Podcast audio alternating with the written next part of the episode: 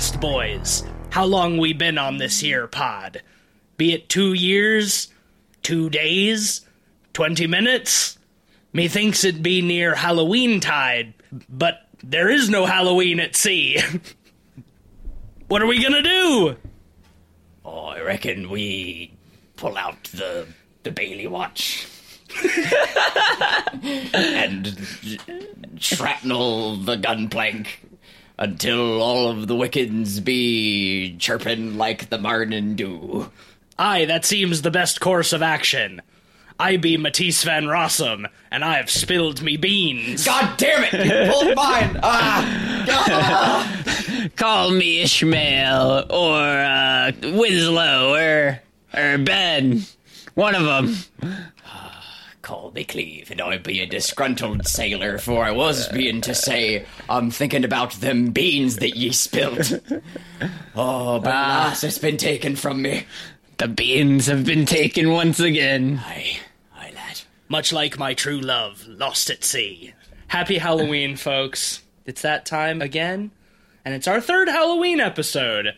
And this is our first Halloween episode that isn't particularly Halloween related. But it is spooky. It is spooky, and it's not Halloween related for a good reason.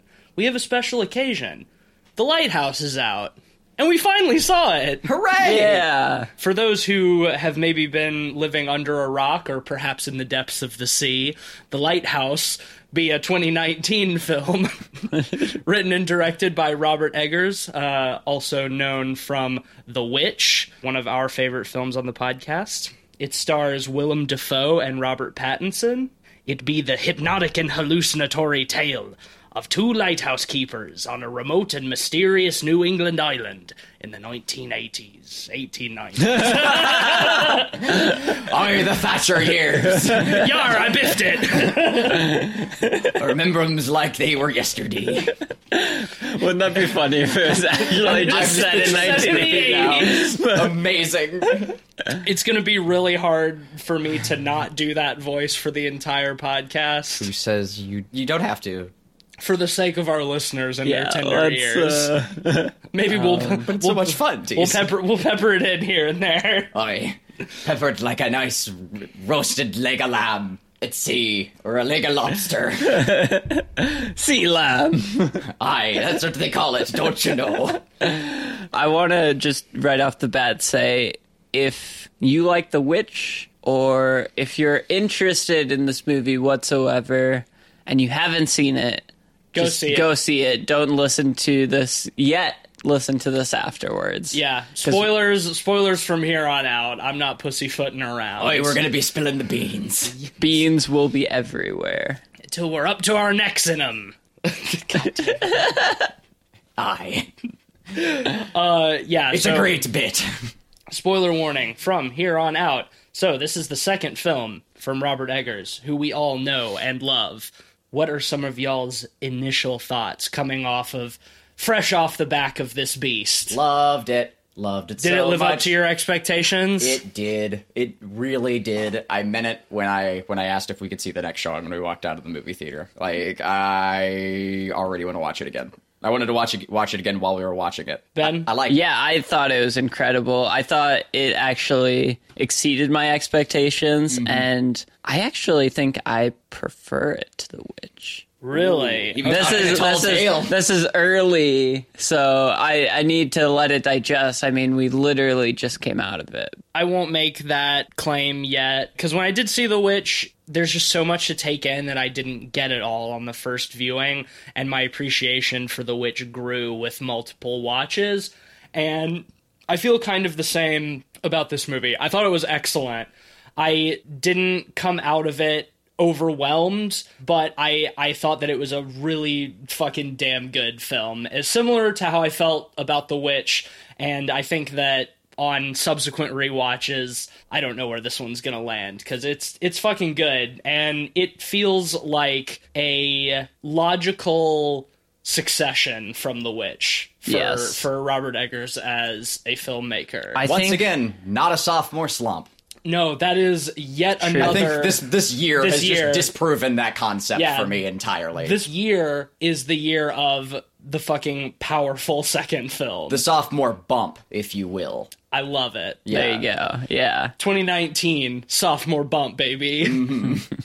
I think what really elevated this film for me is the two excellent lead performances. Yes. Willem Dafoe and Robert Pattinson uh, both put in A plus performances here. Yeah, I think Uh, if if anybody is not sold on Robert Pattinson as an actor at this point, then I think you definitely need to see this movie.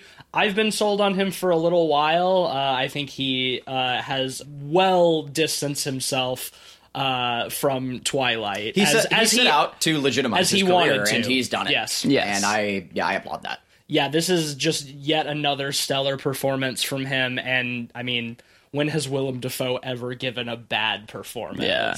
Willem Dafoe in particular steals the show. In I think this so, movie, in yeah. my opinion. What I like about them as characters playing off of each other is that Willem Dafoe is kind of a caricature, and I He is the old salty sailor incarnate. right normally describing somebody as a caricature I would say would be a bad thing, but in this case, I I think it works really well. This film just embraces and Robert archetypes. Robert Pattinson starts more as the straight man, the I, everyman. I think that's why it works because they're such foils at Yes. first. It doesn't feel too over the top per se. foils is the word. And by the end they've become almost interchangeable in they've they've sort of joined in a collective madness uh, I, I think that this film is a sister film to The Witch in more than just that it's directed by the same filmmaker. It is heavily based around superstition and uh, how superstition can sort of uh, make you go crazy. In The Witch, there's a little bit uh, more of a direct supernatural element, but they both seem to be about a character who is trying and failing to be uh, what they picture for themselves and sort of in the end being granted forbidden knowledge. This film does that much more indirectly because I don't think there's really any supernatural elements in this film. I don't know about you guys. I mean, I think it's more ambiguous in that front than The witches. The elements are, are there to be seen in the film, ra- but, are- but are are the the supernatural elements real? Explicitly meta- I mean, supernatural. yeah. unreliable narrator. What are you going to do? Sure. Like, um, that's But but that's what I mean. That there's that it's nothing nothing explicitly supernatural happens that cannot be explained away as a effect of madness. Whereas in The Witch, in the first twenty minutes, you know there is a witch and magic is being done. There is you know there is a a legitimate supernatural threat. That being said, the way that the dread is built up in this film as compared to The Witch, I think is done very similarly. Yes, there's a lot more uh, brevity Yes. in this, and I very much so appreciated it. I I love The Witch to bits, and I was gratified to see the same director not go all cards misery again. Like not to to play full on into it. Because the witch is a delightfully miserable film. The family is like misery incarnate from the beginning. They choose misery as a form of life etc etc whereas this Very film Puritan. Yes, exactly, and and fitting. And this movie, uh, it has a degree of genuine, uh, it has, it has a genuine quality to it for not going that same direction and, and having lots of moments where you're laughing, and it's often uncomfortable laughter. Uh, yeah, that's the thing. and I I think it's important to distinguish. There's definitely ballsy. there's definitely some levity at times. We all did, you know, share a handful of laughs during the film, but I would not describe this movie as comedic. Yeah, and I, I don't think that any of those moments undercut the horror or No, not at all. If anything, it, just, it brings the it closer to you. Yeah, because the easiest way to deflect horror is with laughter, and it's often used as a coping mechanism for that reason. And there are a few times where there feels like it's uh, some. It's like a joke or a bit or something to try to sort of deflect the horror of the situation, Yeah. but it doesn't really. and yeah, by the characters, like they're Right, they're yeah, making yeah. any attempt at all to to bring some light into this situation. you know, by whatever horrible means they have. I like that a lot. It, it really does feel like the character's trying for brevity uh, while things are going to hell. I was saying on the way out of the theater that you get a sense that it, it doesn't care uh, how the viewer feels about a lot of circumstances. A lot of the the, the hard hitting audio impact sounds come after the dark moments. If you ever caught that, like there were uh, time, like when he when he finds the body or or the head in the trap, the lighthouse sound comes in after, or the the instrumental hit comes Oh, in yeah, afterwards. So the movie leaves you to kind of figure out how you feel about it first, and then it kind of follows through it's well appreciated. Like so many other films would have like the building strings and the it would want to lead you into a moment of horror you- and tell you beforehand. It gives you a second to register what you're seeing as well. Much like just stumbling upon something horrible is like the moment of terror isn't going to be the instant you see it. It's going to be after your brain registers it for a second and then the the screaming starts. Which is cool because that's even part of like Robert Pattinson's confession, right? Is like after he kills the guy, he says like, and all I wanted afterwards was to have a cigarette. Right. Like it hadn't hit him yet, and it doesn't hit him until he's on this island, until he's in this perfectly terrible place for him to have that revelation over what he's done. Yeah. That's cool. The film follows that lead. Awesome. I like how they use that within the terms of the single location. It almost makes the lighthouse feel like a sort of purgatory for the characters. Robert Pattinson's character, Winslow, is trying to escape the whole time, and slowly more and more is uncovered about that. And you kind of see the madness as he tries to come to grips with that and uh, come to closure with that. The claustrophobia of just the single location just builds on that so well. There's a there's a v- excellent word for it. Willem Dafoe uses it in his first little monologue, and that's doldrums. I was really lucky. Like, I, I mean, I grew up like hearing a lot of nautical terms, and you know, I've read like the first two of the twenty Master and Commander books, and uh, um, you know, anyway, I love nautical stuff a lot. And so with The Witch, I was, you know, a little more in the dark for the dialogue. And you have to sort of go back and maybe watch it a time or two again to, to kind of let it all sink in and appreciate it. And uh, this film, I'll certainly have to do the, the same, you know, for a lot of moments. But There's I was a lot of lucky I was able to yeah. pick up There's on a lot of talking in this more movie. than I was expecting to. And I was, I was, I was, uh, I enjoyed that. But point is, one of those things is the doldrums, which is when you're out at sea and there's no wind and you're just caught out. That can affect you for days and weeks at a time. And that's that's generally when the effects of, you know, like cabin fever start to to take play. In this case, these sailors only have each other. Uh, just out with the boys. they have to use booze to cope.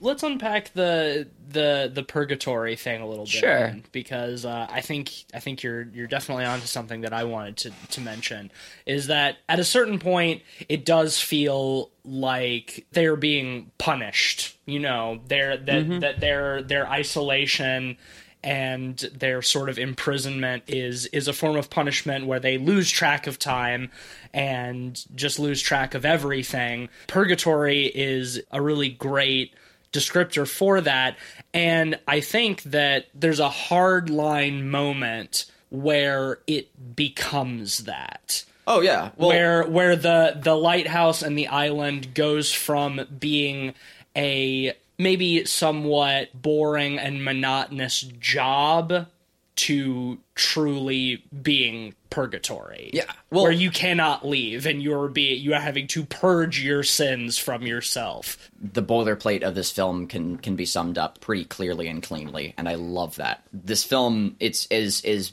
meandering and maddening and off kilter as it is, uh, is very clear in its intent, and that is consequence for action. Yeah. Right. And I love, you know, and it's it's that same it's that Lovecraftian concept of, you know, seeking out that forbidden knowledge. Or even, dig this, Promethean. Because what does Prometheus do? Gives fire. He grabs the flame. Yeah. And how does the movie end? The film ends with him grabbing the light and then falling down the staircase to Earth and him lying on the rocks as the, the gulls eat his guts. And it's Prometheus. Like, Yeah. that's Prometheus chained to the rocks as the birds eat, eat his guts.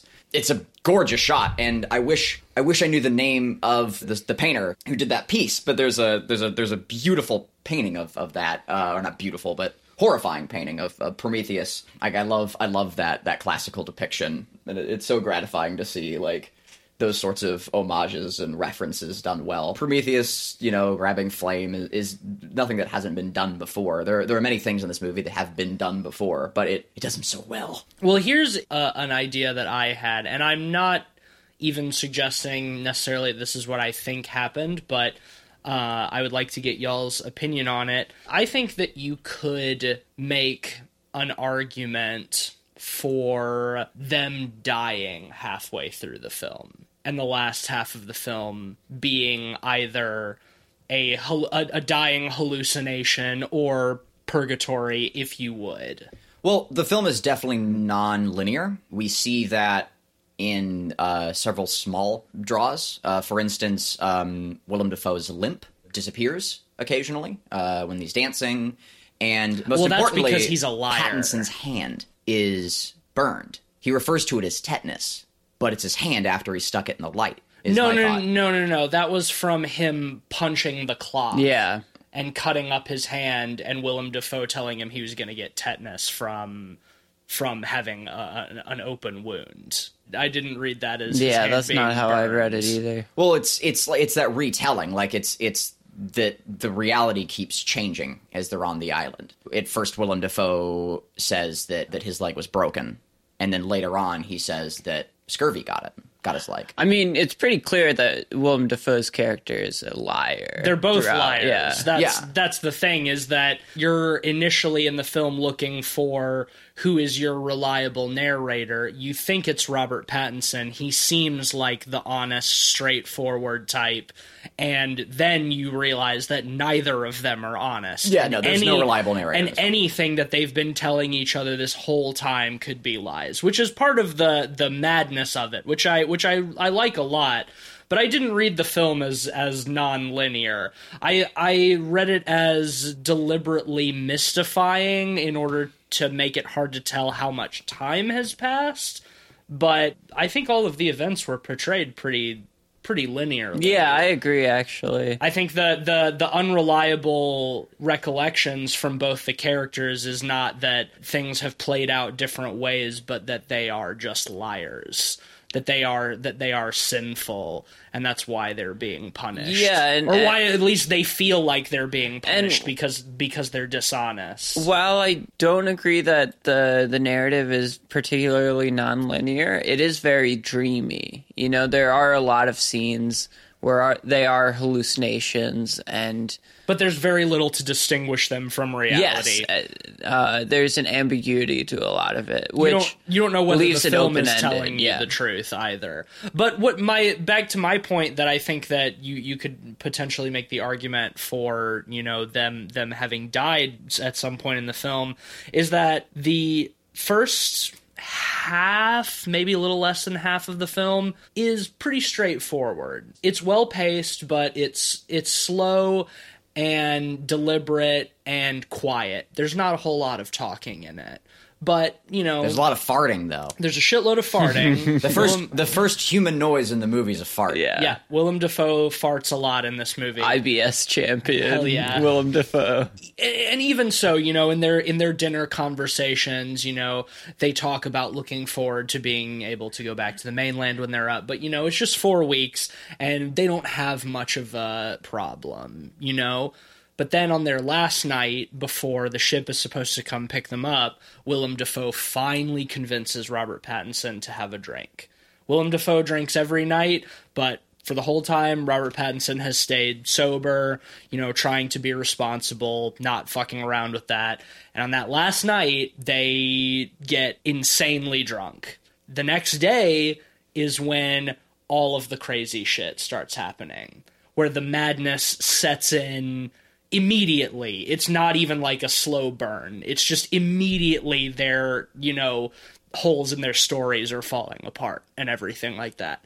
And I think that that you could you could read it as they died sometime that night, either from alcohol poisoning or being drunk and running around and, you know, falling off the cliff or something. Well, I I see or some of that the- too The water being as poisoned. Or or the water being poisoned. I, I see some of that too as kind of playing into the themes of escape. Mm-hmm. Um, because after Robert Pattinson starts drinking, it's obvious that he has an addiction. Yeah. You know, he's a bit of an alcoholic. a bit. uh, to say the least. and I'm Um, sure he knew it too, which is why yes, he didn't drink yes. up until that point. and uh, the whole thing until then was escaping Right. yourself and your fate. Once that kicks back in, it plays right into those themes of accepting your fate and succumbing to your weaknesses and uh, addictions and whatnot.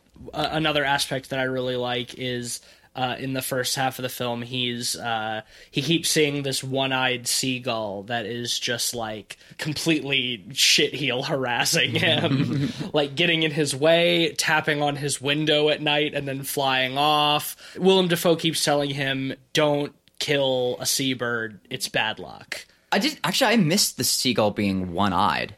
Yeah, Is it like an Odin Yeah. situation? I know Odin's like a crow, but I don't know. like, I, is there symbolism in that? I don't. know. I mean, Willem Dafoe says later you don't kill a seabird because they're Souls the souls of sailors. You know, so, uh, one-eyed, salty old sailor pirate. You know, whatever. I, I think I think that they did that from a filmmaking perspective, just so you would know for sure that it's the same. Oh wait, gull- wait! it's The head in the lobster basket. time. Did it only have one eye? the what? The head in the lobster basket. Yes. Oh, there you go. Oh my god! It was his soul. Holy shit! I think you might be right. Yeah, no, Yeah. that's it. the seagull is the the soul of this his is- former. Oh my god! This is what you guys get like when we we record right after watching a movie like this. like you get Yeah. to hear our revelations in real time. I didn't. You're absolutely right. We find out that Willem Dafoe killed his former uh, assistant, and Robert Pattinson finds his head in the lobster trap, and it is one eye And then Robert Pattinson kills him again, as the as the bird. Yeah, doing the same thing as him, repeating the cycle. See, it's what I mean about it being. a I mean, there's movie. there's no doubt that They're the same person. There's no doubt that it's cyclical. Okay, They're yeah. both named Thomas. let's talk about that. I was really afraid from the beginning of this movie that they were going to do something like, "Ooh, they're actually the same person." Yeah, it's all a dream. He's a ghost. And then once they revealed that they're both named Thomas, I was even more afraid of that. I'm really glad they didn't do that. I mean, I understand from I mean, they did. They just didn't Well, make it a huge plot point. Which They- is yeah. They they represent each other. Willem Dafoe is supposed to represent what Robert Pattinson can become. So in that sense they are the same. But I was I'm talking about literally. I thought there was going to be a literal revelation that they are Yeah, the it's exact- not. that It's they not are like the same a person. fucking Tyler Durden situation or right. something. I was terrified of like, that. well, and the the reason it's saved of that is because Tyler Durden still exists in our reality. But this movie, like the real twist of it, is that it's an allegory. Yes. Like, and so that's what that's the saving grace. If if the film had existed like what you know in a reality, that would still be the case. And that's Right. that's where it saves itself. I think on every front, every magical realism thing that they pull is relatively justified because it is allegory. And they start out not being the same too. Like the idea is that Willem Dafoe is what Robert Pattinson is capable of becoming and will become and does become. Sure. I appreciate that because I was really afraid that it was just going to be like the same person. And and it's it's never same. addressed as a twist or anything. And th- thank God. Well, because like you said, it's allegory. It's Mm-hmm. not literal. Mm-hmm. Robert Eggers is much smarter than that, but it's only his second film. That I went into it knowing that there might be a way that he disappointed me, and uh, fortunately he didn't. Can we talk about the aesthetic a little bit? Absolutely. Um, I was very impressed by the aesthetic. I had read somewhere that they used old World War II era cameras for it. Like Filmos, Uh, I believe so. Surprising, or the, qual- the image quality is so good. if they did or that, that's or old film impressive. stock yeah. specifically made for the the shoot. It is on a very have to be made for particular yeah. four by three aspect ratio, Mm-hmm. Which is black and white. you don't see very often anymore. The last movie I've seen like that was like Ida a couple years back. But I think the four by three aspect ratio works really well in this movie Extremely. I, to build a sense of claustrophobia. I'm neutral about it. Mm-hmm. it didn't hurt the film at all for me, but it also didn't do anything for me in particular. I, I do think that it definitely in 2019 is a very bold aesthetic choice that I respect the hell out of. Mm-hmm. And black and white to boot. Black and white to boot, you know. I mean, black and white, you, you get you get black and white films that get acclaim and stuff, but uh, it's still it's still more rare. And I think that for this film, it was the perfect aesthetic. Here's what I'll say. I, I don't think the film would have worked if it was widescreen and black and white, or if it was the same uh, formatting but in color. I think I think that the the fact that it's both help each other very much, and you get a you know something that feels like it's out of you know out of that time. Well, and to boot, I think the black and white in this film is very particular since it's shot on old film Yeah. stock. The whites are very dull for much of it until you get those intense hits with the uh, the lighthouse itself, Yeah. and it really makes them stand out all the more because contrast all the other play. whites are grayish, you know, throughout the film. The blacks are very deep. Some of it would be, I would say, verging near underexposure if it didn't look so damn good. yeah. Uh, I guess it's not necessarily uh, conventional in that case. I, I won't say that it's underexposed. I think it looks incredible. I, I loved I loved the cinematography. Well, the It is- it's the same cinematographer as The Witch. I do Um, I do most of my paintings like in black and white before I even approach with color. And this film uh, is an excellent study on comparative contrast. A light only looks as bright as it is next to a darker dark. So if you put a gray next to a light, you know, it, it doesn't look as light. But if you put a dark next to a light, it looks very bright. And so, and comparatively, if you have a dark dark and you put a gray next to it, it looks light. So they get away with that most of the movie, where it's really just blacks and grays, and then finally you see these, you know, or at least mm-hmm. darker lights, and you see the real light lights, and it, it just has such an impact, so powerful. I, I I think my favorite shot in in the film is during uh, Willem Dafoe's curse when he's sort of cursing Robert Pattinson for for not admitting when they're both drunk as shit and he's he says admit you fancy my lobster uh, trying to admit that Robert Pattinson likes his cooking because Robert Pattinson keeps saying like now your cooking is shit just during that that super long take on Willem Dafoe when he is like hellfire and brimstone cursing Robert Pattinson or Seawater and brimstone. yeah, seawater Yeah. and brimstone Calling motherfucking Poseidon to drown his ass. the the lighting on his face is Animalistic. it's amazing. yeah, Yeah, it's incredible. It's it's so subtle, but the longer you look at it, the less human he looks, and it's literally only a trick of the lighting. And Part of that, just- I would- eyes and teeth and that- by the end. Yeah, that shit just blew me away. I it's think such it was- a long take. It was too. emphasized a little bit with makeup as well. Probably, um, yes. To really emphasize the darks, um, because he almost does look inhuman after Yes. a certain point, and it's just incredibly done. Yeah. harrowing. I, I was affixed to my seat during that scene. That was really a, a and I mean a lot of it is just dude's performance. He's he's a very very good actor. man's a pro. Uh, Willem Dafoe is the fucking man. Willem Dafoe. Damn, good one. Willem Dafoe. the light. Let's talk about the light. All right. I wouldn't necessarily say that it's the impetus of their madness, but it's certainly the fixation of their madness. I love how much of a nebulous concept that it remains. I was afraid that we were going to get an explanation at the end. Because for the entire film, Robert Pattinson is kept away from it. Willem Dafoe locks it. He's the only one who tends the light.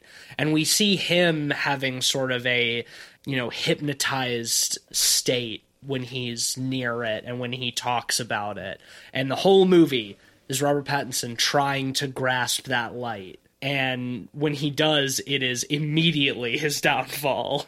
Well, the thing I love about it is there's such a Yes. thematic cohesion with it. Uh huh. Throughout the movie, you get these hallucinatory sequences of kind of siren songs and uh, A mermaid, mermaid keeps appearing. Yeah. uh, pulling the character underwater. Temptation. Temptation. I, I see the, the the light itself as kind of a siren song as well. Absolutely. That brings people to madness in trying to capture it in a lot of ways. Yeah, You know, because Forbidden knowledge, that forbidden flame. right, the exactly. Promethean flame. I mean, I would say it's it's definitely more so of of a captivation than the than the siren herself because when we see her, she is horrifying. He has a couple of fantasies about uh, banging her, but I think that's Which you we do need to unpack. Do we? Yes. yes, we do. They're awesome. okay. Are you saying that because tentacles? Yeah, man. Oh my god, I was no. I I'm, I'm saying it, dog. I'm saying it because it was it was very um that sequence reminded me so much of Tetsuo the Bullet Man of all things.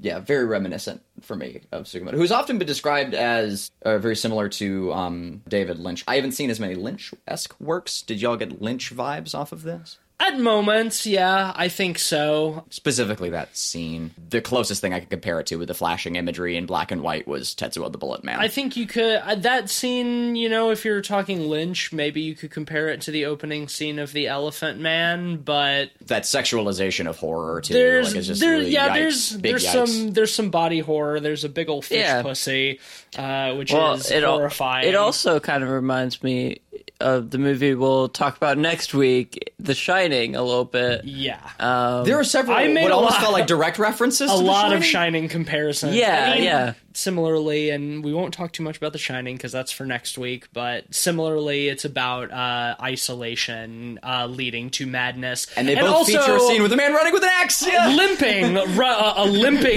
Yeah. run with an axe. Willem Dafoe straight up does the fucking Jack Nicholson uh, uh, hobble. the the nod was needed, and it was definitely self aware. Um, Uh, yeah, hundred percent. but back to the fish pussy.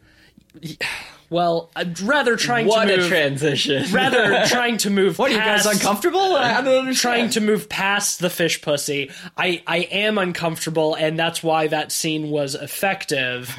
But that's true. That's to my point is that the the mermaid, the siren, who you know lures in sailors with her beauty and her song, is uh, much more monstrous in this film, and Robert Pattinson is often running from her rather than running to her. He Much has like the some he has some some sexual fantasies, but they are they seem to be more against his uh, his better judgment. Uh, he he seems repulsed by the idea. Well, the Uh, the idea behind that, it, how I read it, is even though he's running from it, he can't escape it. Um, much like he can't escape his own fate You know, in the film. that's another. Sure. There's another comparative to the witch, right? Because the witch has those similar motifs about temptation and wouldst thou like to live deliciously? Exactly. You know, and the witch, you know, ends with falling. And she does, that yeah. temptation. Yeah, exactly. In the same way, and that's Well, because rad. there's because there's nothing left at that point. Yeah. Similarly, at, at the end, when he is finally able to ascend the tower and grasp the light, is because at that point there is nothing left. He has thrown everything away, and that's my point about the lighthouse being exactly like you said, Ben, the true siren of of the film. That the that the literal siren or hallucinogenic siren is driving him away and he's running towards the light. Much like the witch it's that i i don't have anything left. I've destroyed everything else. I've thrown everything away for this last thing you know the the object of of my salvation and then in, unlike the witch with uh Thomasin uh, another Tom name. Weird. Uh, but unlike the witch with Thomasin ascending into the night sky with the other witches, this one ends with Robert Pattinson falling down a staircase. true. Which good subversion. I expected that shot of him uh like screaming as he Oh. opens the light, which was great. God, the sound design. I thought that was going to be Yeah. the last Oh, shot. I loved it. I thought they were going to cut to credits after that, but Same. Then to have him then fall back all the way back down the stairs. Good subversion. Well, like a true siren, you know, it's not actually salvation. Oh, no, It's- of course not. It's it's No, no, no. punishment and It's your de- it's death. It- yeah, it's a false it's- light on the shoreline. Yeah. Right. Yeah. Yeah. Exactly. It, it draws you into the rocks. It does not, you know, warn you away. Right. Great way to end the film too. uh, after he kills Willem Dafoe with an axe. Neither of them get out alive. One last thing I want to touch on really quick, and we mentioned it just a second ago, is the sound design and the music. Both just excellent, So excellent good. stuff. Um, I love how they use the lighthouse's siren as kind of a The motif. signal horn, yeah. yeah, and kind of at times an element of the madness itself because it's so loud and overbearing and it's constant. The score is by Mark Korven, who also did the score for The Witch and uh, also the score for In the Tall Grass, that new Stephen King Netflix movie that just came out. Oh, splendid. I've been meaning to watch. Um, and I saw he also did the score for The Terror, which is a very good show.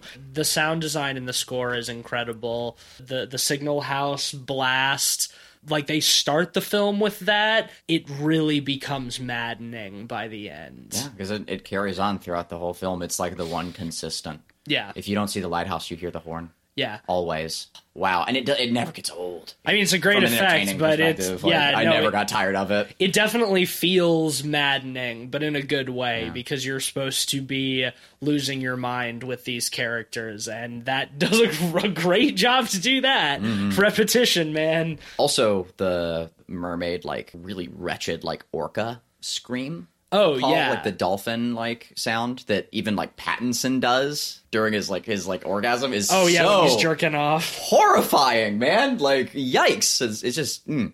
That's another great example of sound design because in that scene when she's washed up on the shore, she's laughing at him, but they cut out the sound and just replace it with that screaming. So she is laughing, but that is the sound that's coming out. That's really wretched. it's so spooky and like flashing to the the face of the person that he killed and like Yeah. the stabbing of harpoons and that like sexualization of violence and penetration uh, yikes just horrible Yeah. like just deeply unsettling frankly oh one last thing too about the ratio is that there's a lot you can do with a, a near square ratio. Uh, your your composition largely changes. It's not broken down any longer to an x and thirds in the same way. Like it's it's a much cleaner like singular x. Uh, there's a lot of wonderful shots that always key in towards the center. There's like So a lot of walls symmetry. and objects, Yeah. yeah, that are Yeah. always like like in the center of the shot. Only once or twice does it feel like it's splitting the shot. Usually, it feels like it's drawing you into the middle. Their You- early you- dinner scenes with the with the the single light source on the table, the lantern. it would have been, I I believe, less effective in a, a wide format because you don't have your extended sides to ground you. You're left rotating. Any side can be the floor, and it's never overworked or overdone. It's always quite subtle. But I mean, there's several shots where it's straight up Just rotating. circling. Yeah, it's true, but it's not- the camera's rotating. you know like and it's always used for like a very clear effect again i just if you had your sides to ground you you would have felt like the camera's rotating mm-hmm. and not only for like your vertical sense of directionality but also like up to down in that the shot before the last ends with him like rolling down the staircase with this beautiful just downward shot you know hmm. direct down Of the spiral, the staircase yeah. and it fades into the sky and you just have this this feeling of inversion before the camera pans back down to him on the rocks. And there's just it's just such a wonderful transition because you're just sent up and then down again and down sort of becomes up Yeah, I, I really like how that last shot of of him on the shore being eaten by the gulls as it pulls out there's kind of a like a soft white vignette around it. Like it, in in context of the shot it appears to be fog but it as it pulls out it almost makes it seem like he has become part of the light. Mm-hmm. Yeah. that like it's pulling out and the light is sort of closing in around him. And that even though he has died he is you know he is now within the light. I, I think it's a really excellent way to close the film as it cuts to credits right after that. And I- then it's I straight to a wonderful sea shanty. Yeah sea Yeah. shanty credits and the exact same font for the credits as the witch. It's gonna be his mo i hope so. It looks good. He, he, he does what he does well.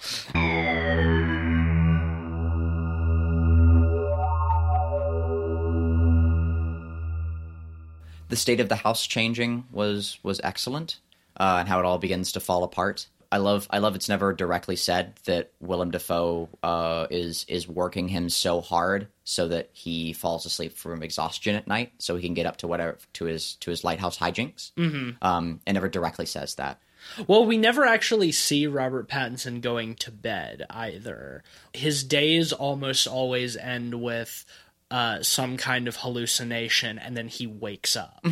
A lot. I think that is a, a really great way to uh, make the viewer lose track of time Oh, as well. sure. I because mean, there's, there's Inception, Yeah. you know, does the same. There's there's some wonderful examples of that. Yeah, it's like he's always- Like, he's always- showing the going to bed. Just He's always the waking up. but never fall. But he's never going to sleep. That happens a lot when they're What what an eternal too. hell, honestly. God, could you imagine? I would not want to be. Waking mean, up that's- forever. that- that's literally the worst. It, it escalates in the second half when they're getting insanely drunk every single night, like to extreme excess.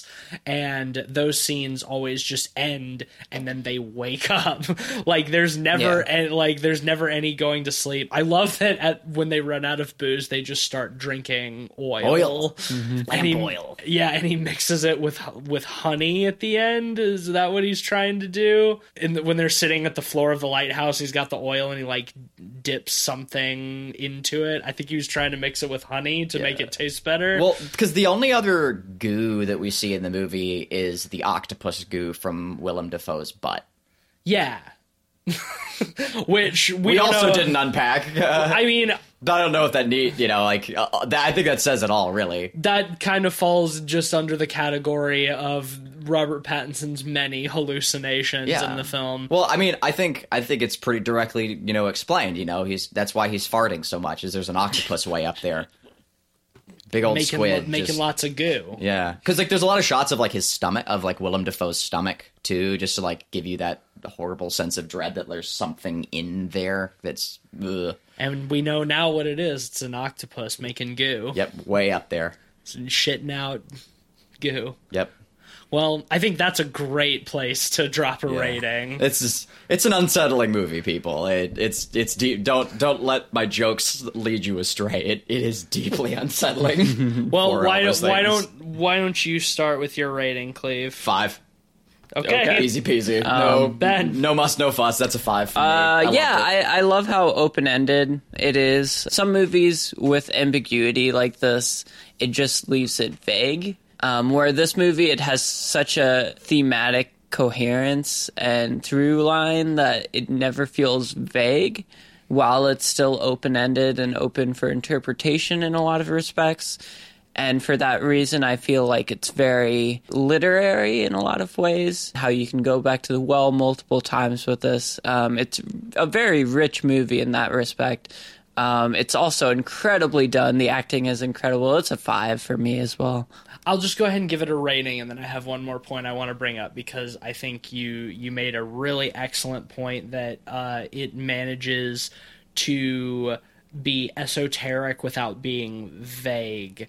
Uh, I'll just go ahead and say that yeah, this is an incredibly solid film. It's a, a really excellent character study, two powerhouse performances, gorgeous cinematography, so much to unpack. I don't think you can possibly do it with one viewing. Yeah, I'm going to give it a five as well.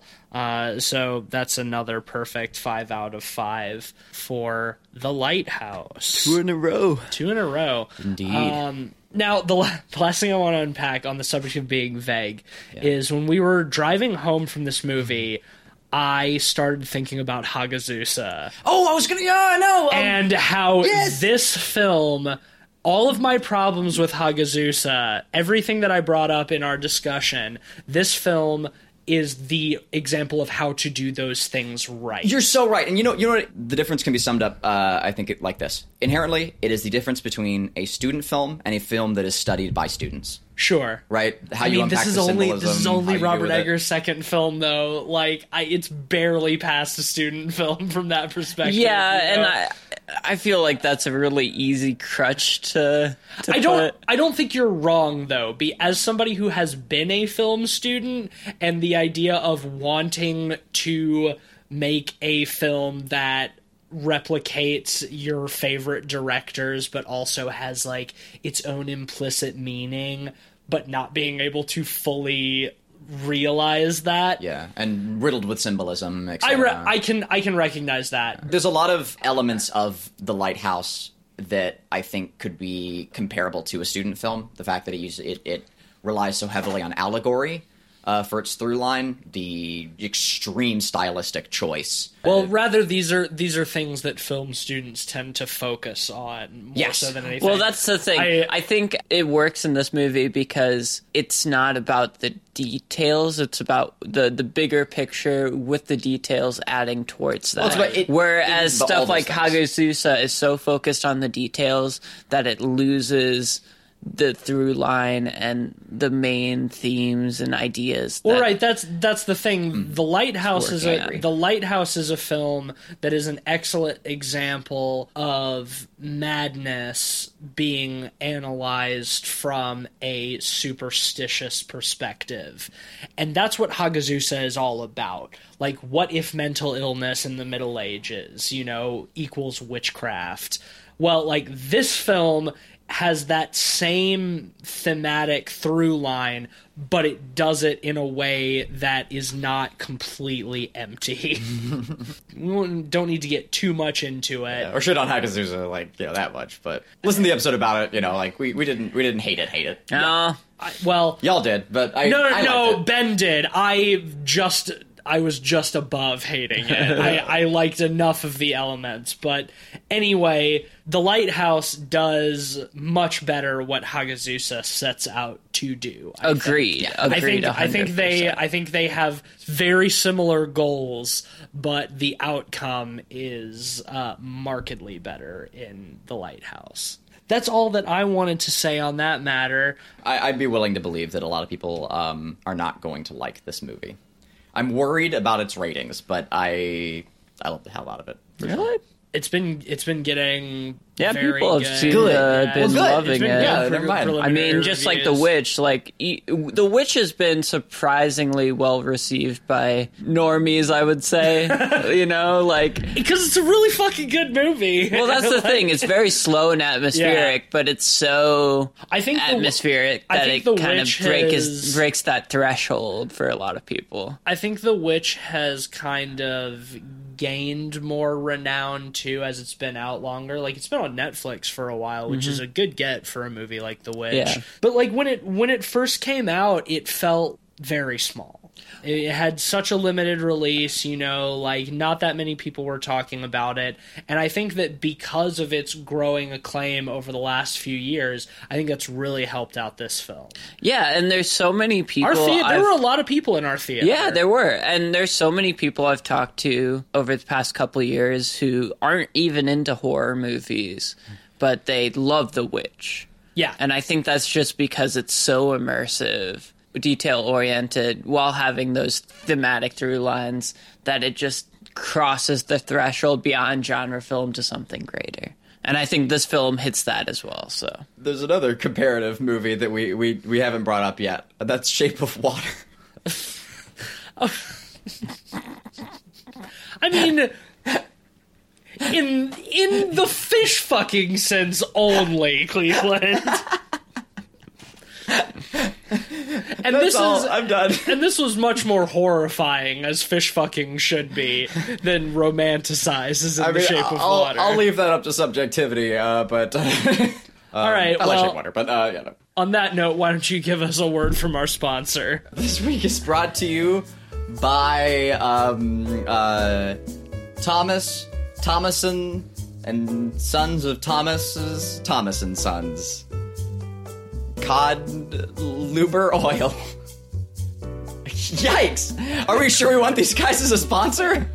I don't know how I feel about that. You're the one who found them, Cleve. I didn't find shit. This was this was just in the sponsor shelf uh, Well, then, then you better f- keep reading it. Oh man, I, don't sponsor I really don't want the to. sponsor shelf will be mad if you yeah, I don't. don't Oh, want the punishment of the sponsor shelf. Oh man, how do we get this kind of a pickle? Tell us about cod luber oil. Uh, it's it's for um uh. Have you ever? But don't get too blue. This is a family podcast. Yeah, of course. I would I would never dream of such a thing. Uh, cod luber oil uh, is is for those uh, uh, lost at sea who've had a long series of nights without being able to move move their tall ships. And if you want to do that, you better drink your cod liver oil. Move those tall ships. No. No. Well, No. Absolutely not. well, as always, we thank our sponsor for their generous sponsorship of, you can. of this podcast, Cleveland. Don't anger it. How are we going to get paid otherwise? I don't know, man. Are we okay? All right, fine. Thank you. Thank you, sponsor. Yeah, thank thank you, sponsor. Now, next week, in preparation for Doctor Sleep, we gonna talk about The Shining.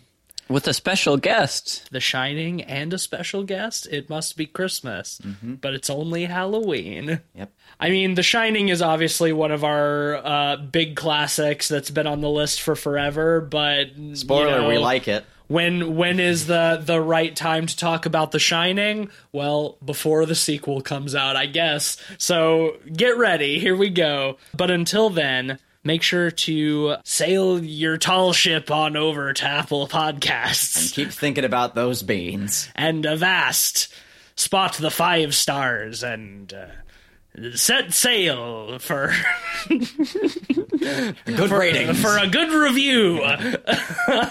um, or uh, you can also follow us on Twitter at podpeoplepod and at letterboxd.com slash podpeoplepod for the list of all the films we've talked about on the show with our average ratings and links to those reviews. We got another golden pod two weeks in a row. Bing, bang, boom, unanimous fives. Couldn't be more different five star movies. Right, from Troll 2. if you haven't listened to last week's episode on Troll 2, go do so. It's great. We had a fucking awesome time. And uh, yeah, so you can also follow me on Twitter at Mr. Van Awesome. I'm at Mr. Sheets. I am tweeting uh, for Light Arc Studio as we continue to develop our kick-ass, super spooky game. It steers back. Go check it out. It's in early access on Steam. You know the dr- the deal. You sure do. And Yar. the drill. And the Yar, drill. she, You- you she know be six US dollars. Ahoy. at the time of recording, yeah, at the time. of... and probably listening, unless you're in the future. All right. Well, happy Halloween, folks. Hope you got a lot of candy and got to dress up as something spooky and watch some scary movies because tis the season. And that's the reason that we are the Pod Boys. And we are setting sail for spookier waters. Toot toot.